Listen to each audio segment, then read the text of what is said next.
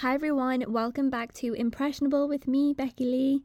This week I'm joined by my friend Alex Greer, and we are chatting all things British politics and how and why we should deserve more from our government, especially in these unprecedented times. I hope you enjoyed the episode. And yeah, that's all I have to say. Have a good one and enjoy the rest of your day, week, month. See you at the end. Bye.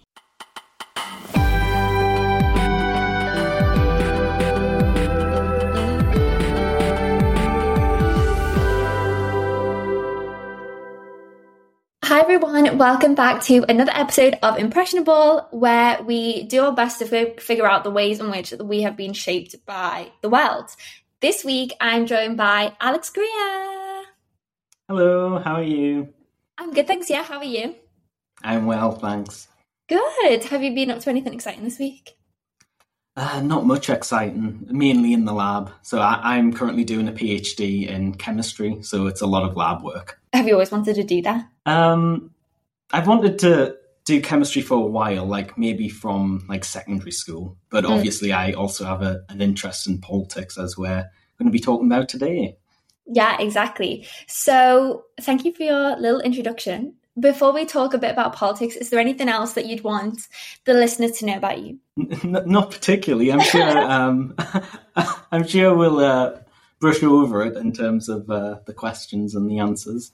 Perfect. Well, let's get going then. The first question I ask everyone is what is something that has made an impression on you recently? Yeah, so I've got two answers for this. One is more political, one's non political. Um, the first one is uh, a policy that I saw recently. So it was in a report by the IPPR, which is a progressive think tank, and it estimated it would cost 2.3 billion pounds per year to make all bus travel free for everyone, which is so low, like relative to the UK's budget, that it seems like a no-brainer to me. Mm. Um, so if you decide not to make it free, but to cap it at one pound, it's estimated to cost less than one billion a year. So this is getting into like like really, really low amounts. So it's not that much money for a policy at worst would alleviate relative poverty because that's um, low income households are the main users of, of buses. Um, but it also gives freedom to those people to live their lives. And um, so, at best, it would revolutionize, revolutionize how all of us travel. Um, so, it's framed as a measure to support low income households, but it could have untold benefits such as less congestion on the yeah. uh, on the roads, um, less air pollution from that, leading to fewer respiratory illnesses, leading to less pressure pressure on the NHS. Like you can see how this is like a chain reaction. Um, and unlike trains, um, we can basically have as many buses as we want. Like it's not limited by the infrastructure there. So I just think this is a, a great policy. I'll uh, send you the link if you want to um, put it in the description or anything like that. But it's really, really, uh, really, really exciting. Yeah, hundred percent. And also, didn't Liz Truss just like waste twenty billion? Yeah, like policy when we yeah, could. Yeah. So have... it seems like a lot, but the government's dealing with tens of billions of pounds here. Yeah, I know that's crazy, and you're right. Like it would be transformative. I reckon people that um, wouldn't usually take public transport yeah. as well would have an incentive to take it because duh, it's free. The price of petrol is ridiculous yeah. as well. Mm-hmm. That's yeah, what... yeah. So adding to that point, um, it also factors in more people using the buses in that amount of money. So like it, they've covered a lot of bases here. Um, but yeah, it, it, I could just see it as like a really, really good policy. But it seems really radical, but it, it shouldn't be. Other countries have tried things like this, and they're yeah. quite successful. Um, so yeah. I don't understand why, if this policy was on my desk, it would be like, go. You know, why is there resistance yeah. to such a policy? I think it's seen as quite radical um, because you're kind of nationalising the buses, mm. um, even if they're not under state ownership. Um, they could have franchises like they do in London, but the government is paying for it. Mm but it's also see this kind of a backlash against universalism. Um, so in some things, it's quite good that it's means tested, so that um, the lowest income households or people get the most help. But there's also a lot of bureaucracy behind that. So that's where universal basic income is another um, policy that's interesting. I don't know how much I agree with it in terms of um, implementing it now, whether it's more effective the means tested benefits. Um, but it does have a lot of pros in its um, in its implementation. Yeah, 100%. I remember um, an essay that I did on welfare states, and a lot of the times the most successful ones are the ones that can really capture the middle and upper classes. Like yeah. if they have incentive to contribute to it, then the welfare state is so much better because they don't find ways to opt out. So they like yeah, yeah. don't they want you know what I mean? I feel like that bus thing could potentially do that as well.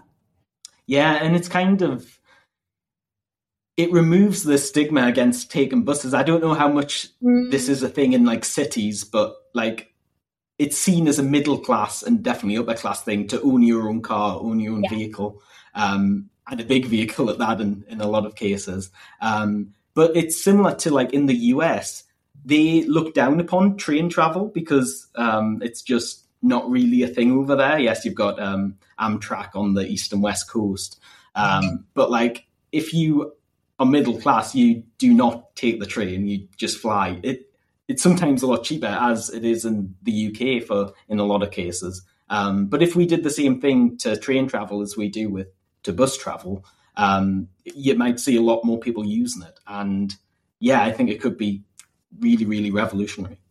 Amazing. So, what was the other thing that's been making an impression on you? So the other thing is an album I've listened to recently. Um, so I've been really getting into into music. Um, before university, I didn't really used to listen to music, which is a bit weird. Um, but as time's gone on, I, I'm getting really invested in different um, different artists, different producers as well. Um, so the album that I've made an impression on me is Titanic Rising by Weyes Blood, and it's it was released in 2019 and she's got an album coming out this year. Um, so i decided to go back to her previous work and i just think it's like really really grand and it's just really really nice to listen to. So i've got um, some really nice headphones that i got as a gift a couple of years ago and when you put those on and listen to this album it's just really really really nice um, and its lyrics also have overtures to the climate crisis, so it's like politically aware as well. Um, maybe not the most uplifting album. I don't play it as like a kind of uh, uplifting, um, like exercise type album, but it is really, really good. That's amazing. I will also put that in the show notes so that yep. everyone can listen to it. We bonded over our mutual love of Wolf, Wolf Alice as well. So I yeah, yeah.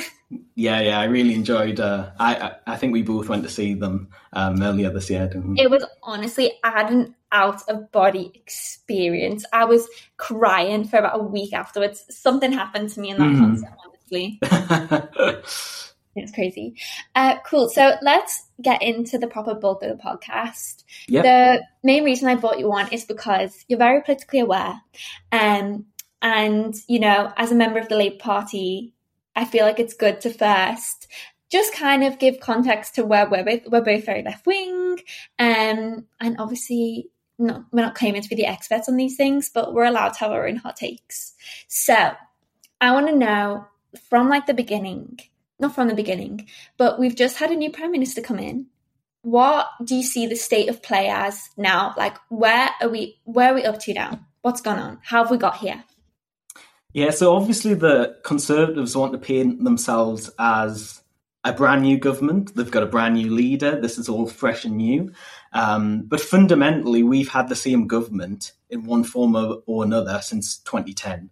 Um, so that's 12 years of the same austerity government, basically.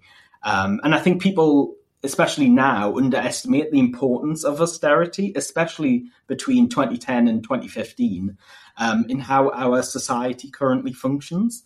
And the actions of Cameron and his Chancellor Osborne, um, the chief architects of this austerity program, have seemingly been lost to memory. Um, mm. And I think there's a number of reasons for this. Um, the first is just how chaotic it's been. Like, there's the old uh, um, adage that chaos with Ed Miliband in 2015 um, which really, really, really angers me. And then we had Brexit, then 2017 and 19 under Corbyn, or uh, the Labour Party under Corbyn, I should say. Then we had COVID. So it's it seems like such a long time ago. In many ways, it is in terms of people's political and social consciousness. But fundamentally, our services are underfunded. The NHS, for example, the councils are underfunded, which a lot of people don't necessarily realise. But that affects things all around you, whether that's libraries, whether that's youth clubs. A lot of these things are really good preventive measures uh, mm. uh, in terms of keeping people out of out of crime, which is a big one. Um, educating people, like education, so so powerful, um, and these councils are really really struggling. Some have gone into um, into bankruptcy because they just can't fund their services anymore. And these are essential services. They take your bins out, they repair your roads. Like these are really, really essential. And it is really, really disheartening to see or to hear from people that they don't necessarily associate that with austerity, associate mm. that with the previous government. And yeah, I just wish a lot more people knew about it. A hundred percent. I saw a news report really recently. I think it was yesterday that crime's gone up twelve percent over yeah. the past couple of years. Um, mm-hmm. and with the cost of living crisis as well, like it's understandable that people are turning to more desperate measures to be able to just, you know, pay their bills, whatever it is. And obviously, we're in a cost of living crisis now, which has been caused again because of you know, where did the cost of living crisis begin? Was it short term effect of the war in Ukraine, or is this also something that has been building up over the past couple of years? What What do you think? The thing is, with austerity, it's basically cut our services to as low as possible without people starting to really, really get angry, and then you've got this cost of living crisis from inflation, which is a global issue. It's not just in the UK, but the war in Ukraine, which has um, really, really raised. I'm sure everyone knows um, gas and electricity prices. But it's not like we were totally unaware this could happen. We should have been prepared for this. We should have been investing in renewables, in gas storage, because we still use a lot of gas. Like, as much as it would be good to go fully green, fully um, electric in terms of heating and things like that, the vast majority of homes are currently running on gas. Um, and we need to implement um, storage facilities and things like that. But we could have also installed heat pumps, installed insulation, and these things should have happened when interest rates were low in uh, post financial crisis. We should have really invested in infrastructure there. But now interest rates are rising back up again. It costs more to invest because we'll need to pay more back. And we've kind of lost that opportunity, which is really, really really disappointing because we could have done so much. Um, so uh, Obama, for example, um, he implemented a stimulus plan. Was it the best plan ever? Definitely not. But was it austerity? Also, no. It was. It was a different approach, and an approach I would have liked Labour to take uh, to have taken in 2010 if we did get elected. Um, so that that is really really disappointing. But Alex, we have a new prime minister now. Yeah. So, you know, what should be our expectations? Is Rishi going to be able to come in and make those changes that we need and, like, quote unquote, save the day? What's your expectations of him? Yeah, so Rishi Sunak, he's very fiscally conservative. He's very balanced. Understandably so, though. I mean, yeah. he's like he's a, almost a billionaire. Yeah, yeah. So that that is different from Liz Truss, though, because she was more a conservative in the image of Ronald Reagan. So a lot of people associate um, Thatcher with Reagan, and the effects of their um, governments were very similar um, in terms of unemployment went up um, in attempts to keep inflation down. Um, but Reagan, unlike Thatcher, was happy to spend, spend, spend in terms of cutting taxes and not worry about the the um, balance sheet there, where Margaret Thatcher was very, very strict in terms of we're not spending any more because we don't want to raise any taxes, so we'll keep it nice and balanced to a lot of people's detriment because the services got cut. People mm. um, were thrown out of jobs, especially where I'm from in the northeast, and I expect the same in, in Liverpool. We've got a deep hatred of uh, Margaret Thatcher. Um, so Rishi Sunak's more a Thatcher um, Thatcherite, where um, Liz Truss was more of a Reaganite. Um, so there, there, there is a considerable difference there. But in terms of public services, I think we're getting the same outcome basically. Rishi Sunak's not happy to spend money on public services, and the money that we're currently spending, unlike Truss, needs to be found somewhere. So where is that found under Rishi Sunak? It's found in in cutting things basically, because he's not willing to put taxes up to a reasonable, significant degree. Um, so that it falls on spending, um, and that spending will be benefits. It will be universal credit. Credit. It will be public services. I get really angry. You can probably hear in my voice no, about this. Yeah. Because if universal credit isn't uplifted this winter with inflation, yeah. people are going to be losing out on hundreds of pounds, hundreds of pounds to people who don't have hundreds of pounds at yeah. the moment. Where's yeah. that coming from? It, they're not going to be able to pay their heating bills. It's no, it's I, really, it, really serious. It, it morally doesn't make sense that you would take from people that have less. Yeah it just doesn't make sense. Yeah, they could uplift benefits to uh, to my happy surprise, um, and I could be proven wrong here, but because Rishi Sunak's so fiscally responsible in quotation marks, if they decide to do that, the money will need to be found elsewhere in tax rises. I can't see them doing that because it's a bad look for Conservatives, isn't it? Tax rises. They always say Labour's the party of taxes. So when they tax themselves or uh, raise their taxes, it basically defeats their own argument. So they're very unwilling to do that. That's basically mm. a red line for them in a lot of uh, cases. Um, based on, I mean, p- polls have their own issues, but based on the latest polls that I've seen, we see that the Conservatives basically have no chance if there was a general election held. And I know that a lot of uh, members of the Labour Party, Labour MPs, were calling for a general election, probably for the reason that they know they get elected. I'm personally cynical. I don't think there's any hope of a general election. But what do you think? Do you think enough pressure can be applied? I think realistically, no. I don't don't think there will be. Um, maybe under under Truss, if they kept Truss for long enough, there would be enough uh, Conservative mm. MPs to vote for one because they, they couldn't stand it any longer. But you have to remember, a lot of these Conservative MPs were elected in 2019. What happened in 2019? Conservatives gained a lot of seats that were traditionally Labour. And even in a level pegging uh, general election, they're going to lose that, those seats. It doesn't need to be a landslide for Labour to gain a lot of seats there. So, what mm. incentive do they have to call for a general election. They want to put it off as much as possible for as long as possible, um, just so they remain MPs for longer, basically. Yeah, and obviously the pooling looks terrible. that goes without saying. Yeah, hundred um, percent. Yeah, I mean, straight up, they're going to lose their jobs. So yeah, you know, it's understandable that they would push for longer. And you know, we've spoken a lot about the Conservative Party, and I'm sure we'll circle back to them. But because we operate with a two, with a two party system in the UK, we obviously have what we would hope strong opposition. And are Labour doing enough of that? I think they've been strong enough as an opposition party. Yeah, so this is the uh, million dollar question within Labour circles. Whether you agree or not with Labour's offer in the 2019 election, the voters rejected us overwhelmingly. And that was really hard to see, but it, it is just a fact. And I think everyone within um, the Labour movement needs to come to terms with this. And I think a lot of people have, to be honest. Um, so I think, yeah, yeah. Why do you think the public rejected the Labour manifesto in 2019? There was two main reasons. The I think they're equally weighted. Um, or th- I'll change that to three. There's three main reasons. The first was Brexit.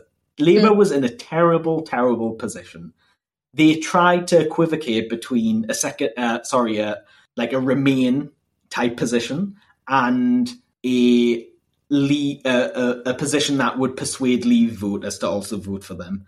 And that was settled with a second referendum, which I supported. Um, but the, the, general public didn't. They they were sick of Brexit, whether they supported it or not. They were sick of the hearing about it on the news every single night sick of having arguments with family members about it at the dinner table. So they wanted to move on. And I think the Conservatives' offer of let's get Brexit done, those three words, get Brexit done, was very, very appealing to people, even though it was ideologically the opposite of what I believed in. Um, so they ran a great campaign. They didn't talk about issues very much, they just talked about Brexit.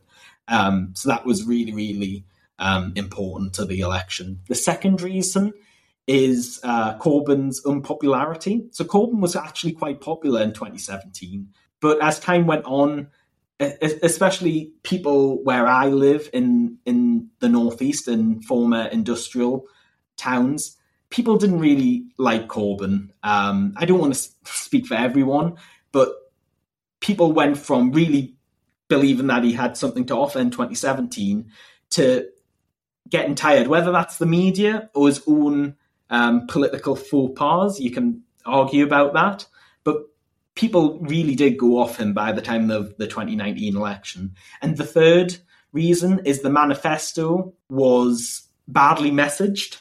It was people weren't very good at packaging all these great policies, in my opinion, such as um, uh, nationalising the rail uh, railways. Very, very good policy that was in 2017, and hopefully in the next manifesto as well. Starmer has committed to that, so that's a good thing.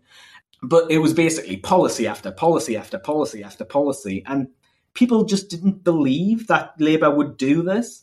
And to be fair, if Labour went into government, they probably couldn't do it. They definitely couldn't do it with COVID um, going on in the background.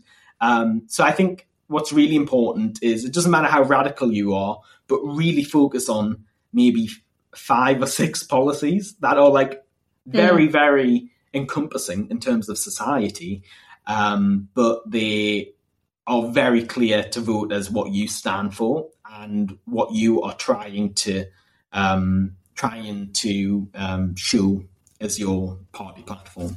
100%. I feel like I should make a case for Bojo, you know, because I Please do. A lot of a lot of the time when I was thinking about this, and especially people that I've spoken to that voted Conservative, what I've seen on the news, people just loved Boris. I could not understand it at all. The boomers went crazy. Why why was he so why was he the right person in 2019 for them yeah so i focused on how, why labour lost but the, there is also why the conservatives won um, so i've mentioned brexit but also boris johnson was slightly more popular than uh, Jeremy Corbyn, but not by much. If you do look at the, a lot of people really didn't like him, even those who voted Conservative. Um, like people in the, I'm going to say in the north again because I'm currently at university in in Durham and I'm from Northumberland, so I've got a lot of experience with being in the north. I think a lot of people saw past his persona. He was different from Cameron. He did have a more and Theresa May for that matter, he, he did he was he is quite entertaining, similar to Trump. Trump is entertaining. Um, he's just really really terrible, but they were willing to see past his um, gaffes, if you want to call them that. That's been quite kind to him. His uh, racism, his homophobia, because they wanted to get on with Brexit and um, they thought he was would do a good job. He, he sounded quite strong, which is quite important. He sounded like he would get it done because that's all he talked about.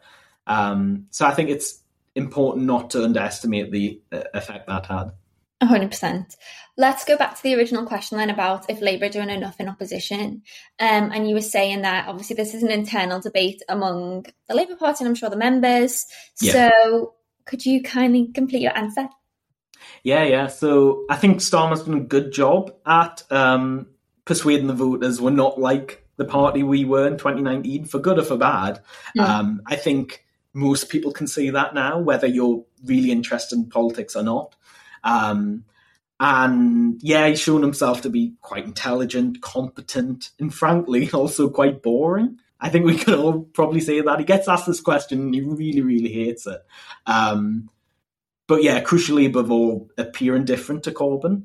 So so-called boring left-leaning opposition leaders have had some success in the last year. So we've got Olaf Scholz in Germany. So he succeeded Angela Merkel. He's seen as quite boring, but also a safe pair of hands.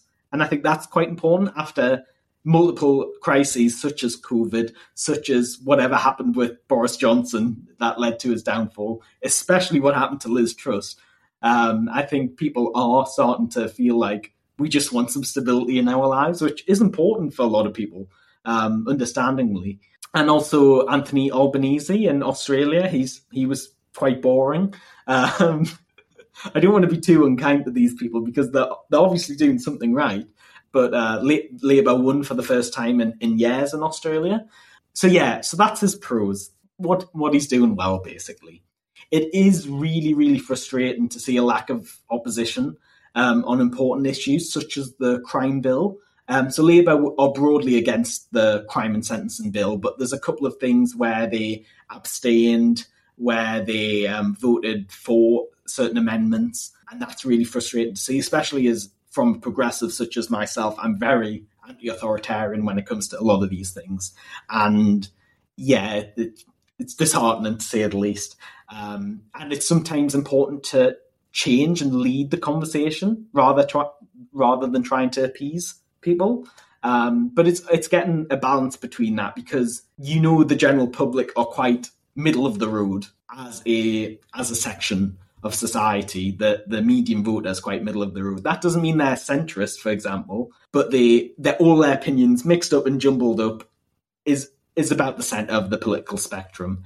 Um, so this is exemplified in um, so the lack of opposition, I should say, is exemplified in Labour's tolerance for um, transphobia in the party, which I really, really take to heart, which is totally unacceptable. It's something that we should be really ashamed of in the party because we do have transphobic MPs and there's a collective inaction like, there. They're yeah, yeah, yeah, very explicitly um, transphobic, um, and that's that's horrible to see because it's an equality thing rather mm. than anything else. Policy we can disagree on, but we shouldn't be disagreeing about something as fundamental 100%. as human rights. Um, so when it comes to policy, though, changing uh, changing tack there. I think the announcements at Labour conference, which I attended in Liverpool, um, are very encouraging. Um, so we've got um, commitments to nationalisation of um, the railways. We've got commitments to set up a, an independent um, energy firm that's uh, owned by the government, spending um, 28 billion pounds a year on green, uh, on basically a green new deal, a green industrial strategy, which over 10 years is 300 billion. It's it's a it's a lot of money, which is needed, by the way, mm-hmm. for the, the climate crisis. We can't avoid that. Yeah, there's just a, a lot of policies that have been announced that are generally good. They're very social democratic policies that I like to see. Um, and I think the voters like that. As much as the, the Conservative Party talk about net zero being bad, people are quite green nowadays. They've been told that climate crisis is worth worrying about, and it is. And they want to see the government do something about it. And I think Labour are in a good position to do that. So their slogan in September was a greener, fairer future yeah, I think most people can agree with that. So yeah, I, I was really positive during conference. There was a general feel of the party uh, coming together to to win, and it did feel like a, a, a, opposition in waiting that we're going to be the next uh, government pretty soon. I mean, it's about damn time. It's about damn yeah. time. I, I was thinking about like the past 12 years and if I've seen a marked difference. Obviously, it's difficult when you're kind of growing up because you don't become, I did, wasn't, didn't really become that politically engaged until I was about 16 or so anyway. Yeah. But I think even since then, and especially my parents, what they've noticed how much stuff is like, yeah, again, underfunded. The homelessness is worse. Yeah. Um, Food can, banks. Oh my Terrible. God.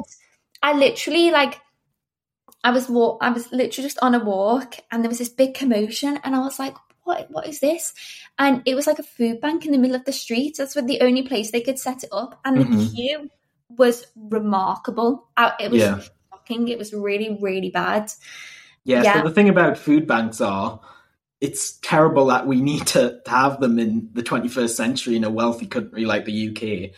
But at least you can give food out where heating, for example, you can't give out heat um, to heat people's houses in the winter. Like we think it's bad now. It's quite chilly on, on some nights in October, but in January after after Christmas in February, it's going to be so so cold. And um, Martin Lewis, actually, the uh, mo- uh, money saving expert, money saving expert, yeah, yeah, he's um, commissioned a report into these warm spaces, such as these libraries that have been closed down, so we don't have many of them left, such as community centres. These government or council run uh, buildings and organisations should be a safe haven for people who just can't afford heating. And I'm not talking about people in absolute poverty here. I'm talking about millions of people who won't be able to afford heating. Because you have to remember that energy price cap, and this is not stated enough in the media or by the government, is a cap on the average spend by a household. It's not in terms of the absolute maximum. So people can still go over that. It's not capping the it's only capping the unit price, not the absolute spend. Um, so people will be owing thousands of pounds this winter. Oh, it's so shocking. I have two initial thoughts. One, again, is like so important to consider that this is working people. You know, it's where it's people that have worked hard their whole lives, nurses, you know, teaching assistants, anyone and yeah. everyone it's affecting. Um, and the second one is that even if you're the most frugal you can be during this winter, heating your home is also a home maintenance issue. If your yep. pipes freeze and burst, you're, you're fucked, you know? Mm-hmm. And I think in regard to the spaces, obviously it's great that people are being giving options, but are we really are we really here where we're telling people that they can't that they should leave their own home to find somewhere else to go warm? Yeah, it's either that or people will die. It's uh, I don't mean to be too negative, but we are in a really dire situation here. Yeah, yeah, it's shocking. Um, and enough is not being done, which we already know. But what what can we do as individuals? Do you think in regard to like demanding more? I think it's just worth talking about it more than anything. I don't think we talk about politics enough. It's the old um, the old saying, don't talk about politics or religion at the dinner table. Do talk about politics. Talk about, so this is a, a, bit of a tangent, but people's salaries. There's a tradition that you don't share your salary. What happens when you don't do that? Women get paid less. Um, uh, minorities get paid less because we just don't know what people are earning. Um, and if people talk about that more, we can collectivize, we can unionize, we can um, all argue for collective um, like raise, basically. Um, so that's really important. It's very simple to do. Just talk about it to friends, to family. Don't be ashamed that you can't pay your energy bills this winter. Don't be ashamed. So there's a there's a housing crisis in Durham um, at the moment. It's it's been like this for a number of years, but the I think I don't want to give out um, particular amounts, um, but the average house price is a lot more than the average maintenance loan, and that's without any other essentials such as food, for example, eh, just any any minor luxuries as well. Like people are going to be living in uh, in poverty um, because of these um, because of this housing crisis, and it's important to to say to people, I, I actually can't afford this. And mm. if people just talked about that more, maybe there would be an increase in consciousness in terms of actually, this isn't right. This mm. isn't right as a country, as a society, and we mm. can improve that. Um, yeah, so I, I, I, think that's important.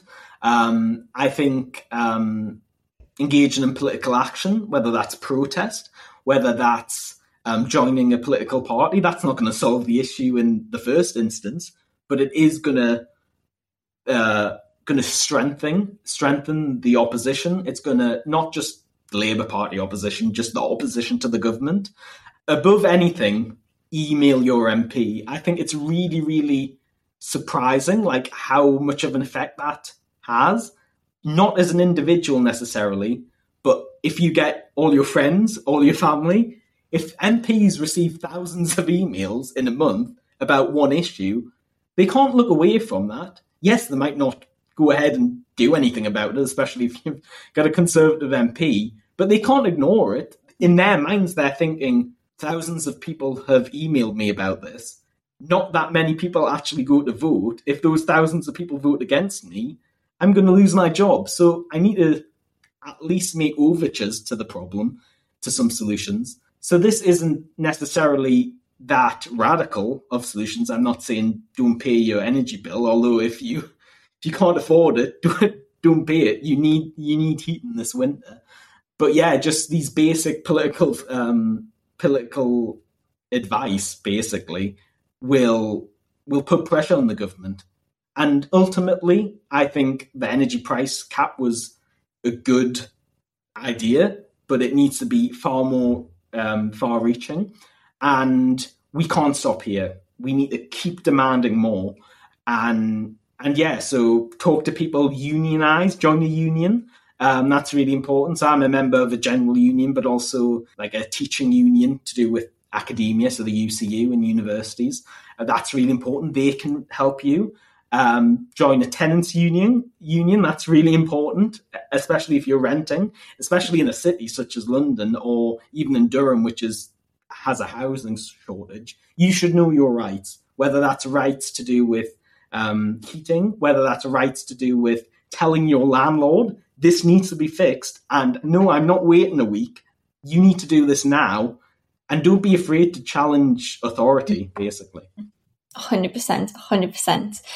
I remember as well a lot of, a lot of times online activists will give you draft emails mm-hmm. and I remember once there was an issue I think it was something to do with women's rights um, and this activist was like, "Listen, you've got your, I've got you a draft email. Just insert your MP's name and your own name at the bottom, and email this to, to them."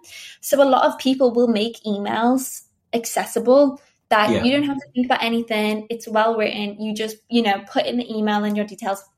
And I remember I got like a letter back from the MP mm-hmm. being like, "I've, you know, I've read your email. It probably came from their PA and whatnot." But um, yeah it's it's it is I, I agree with you i think if you can get a group of you to really go and you know make sure that these issues are being heard and holding people accountable that's a long way to go but another thing that i wanted to ask you was british people i i was thinking about the difference between british people and french people because french people go to the streets if then i mean i was looking at the um the protests that the French were doing recently, um, based on their own, I think it was their own rise in gas and electricity prices, and they were on the streets. They were up against the police, um, and British people are not like. But what do you? Yeah, do you think we're just not like? Why? Why aren't we like that? Should we be like that? Yeah, I, I, following on from what I said before, I think we should demand our rights. They're really important. And a lot of the time, if you form a collective effort, it's far more likely to succeed, succeed than an individual action. So, an example of this is in PhD stipends. So, someone um, organized a lot of people to sign an open letter to the funding agency um, for PhDs, the UKRI, and it got 10,000 signatures. And they did something about it. They raised stipends in line with inflation. Mm. Before someone did that, people were just emailing them um, randomly. So they might have received 100 emails. They don't care. They're just going to send a quick email back saying, sorry, there's nothing we can do. But when they knew there was thousands of people behind this movement and we can do something about it, we can remove our labour if necessary in terms of striking, um, they started to care. And I think that's an example of collectivizing, whether that's in a protest, uh, such as what the French like to do, which I, I think has won them a lot of rights. If you look at the pension age in France, if you look at the working conditions in France, if you look at the working hours in France, um, they are very different from the rest of Europe because people demand they are well treated at work. They demand that they can have time for leisure.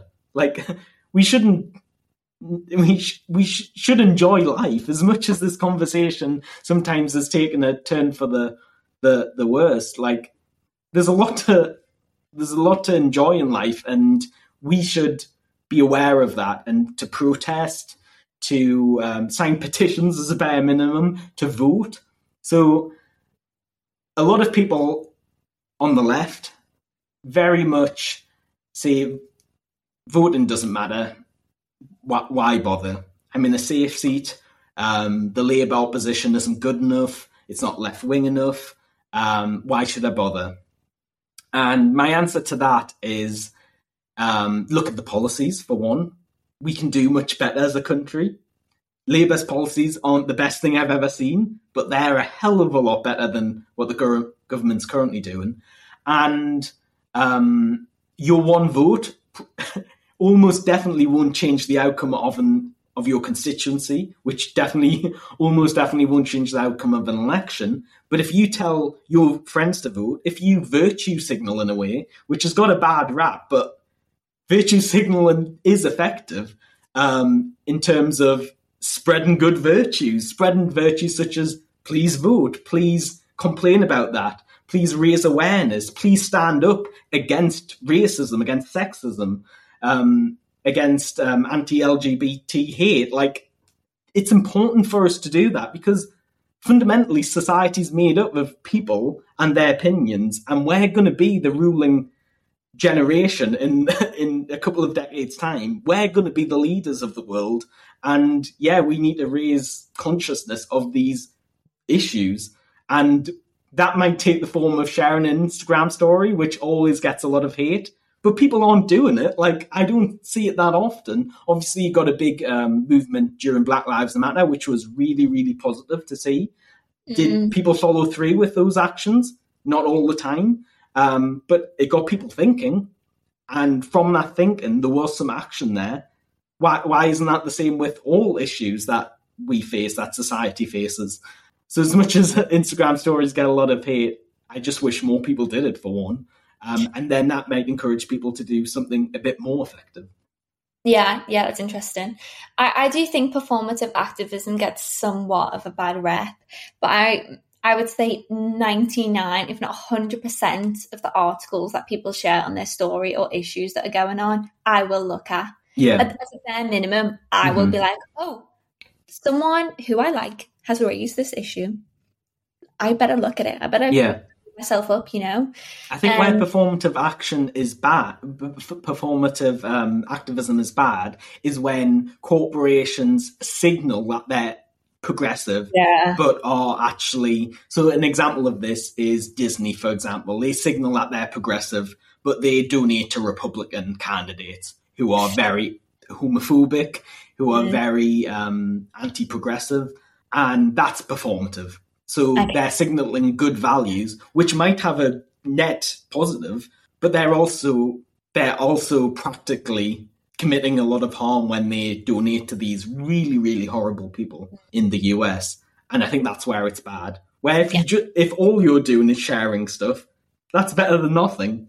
Mm, Especially if you're like care about these issues that you're sharing and you want to raise attention yeah. to them. Mm-hmm. Um, again, yeah, there's everyone should just share everything. Well, it's hard because I, I remember listening to a different podcast and it was talking about how people kind of have a threshold for things. You've yeah. only got a certain amount of things that you can really care about because mm-hmm. there's so many things in the world to be outraged about that sometimes you know people like, oh, you shared this story about, you know, climate, about the climate crisis, but did you know that there's human rights abuses and you know, this yeah. Yeah. You didn't talk about that. Um, I think it's important to remember not everyone is political as you or I. And maybe it's important to specify what you share. So don't just mm. raising awareness is good, but if it, there's something like a, a really good actionable point you can share, for example, voting, like you do it once, you share it around the time of a general election, people yeah. can look at it and say, yes, I will do that. That's in my brain now. I, that's sorted whether that's signing a petition. Oh, I saw your, your story. That was really interesting. I'll sign the petition now. I'm done. Or join the protest. That's maybe a bit bigger, but it's something you can do. People are reading it and deciding to take action upon that point, and it's very, very specific. And I think that's also important as well as raising awareness. definitely. So I have two final questions for you. The penultimate one's a little bit controversial, but yep. Yes, I'm going for it. Um, there was an article written by Serena Smith, and the title was Nation of Bootlickers Why Do English People Love Oppression? Do you think we just love to suffer here in the UK? Like, is this why we've been in austerity for 12 years? Because we're just like, oh, you know, it's just the human condition to suffer, you know? I think there's definitely something to this. I think you often hear older people say, oh, we managed back then, so yeah. you can too. Whether that's lack of food, lack of heating, the say icicle forms on formed on the uh, on the windowsill, um, but also just generally nice things such as having a TV, having books, having a smartphone, and this is, I think, in sharp contrast to the aspirational working class vision that our children should have better lives than ourselves. So. Mm you hear that this from a lot of people who are in a quite privileged position, um, whether they own their own home, which a lot of people, older people, do, and I think that's an interesting divide in society now. Previ- yeah. Previously, it was the middle versus working class, the rich versus the poor, um, where now it's kind of the young versus the old, and as a proxy for that, the home owning class versus the rentier class. And I think that's is really important. And I think about that quite a lot because obviously we hear about landlords a lot, but these landlords are usually older people who have done well in the good times and are now telling young people that they shouldn't be demanding more, that they're lazy, that they're so privileged. And in many ways, we do live in a more progressive society, especially when it comes to um, like social rights and things like that. But in many other ways, we're living like in a really really bad situation in terms of having to move house every six months because you haven't got secure housing, having to, um, as I mentioned in in uh, in Durham, like not being able to afford a house at all, not being able to enjoy your time as a student, as a university student. This might sound like quite privileged that you should be able to do this, but as I said before, you should be able to enjoy life. It's not just enough to have everything you need physically, whether that's housing or food, shelter. Like life should be enjoyable. And um, yeah, so in terms of the working class vision, I think it's in contrast to that because um, like I know my parents um, for sure wanted my life to be like better than theirs, like in terms of having a good education. They didn't go to university where I did, and I've gained so much from that in terms of being such a formative experience. And yeah, just because people who came before us suffered doesn't mean we also have to. And we can and should demand better for our generation because we're the first ones that are worse off than our parents. And as I said, the, an example of that, which is, is housing.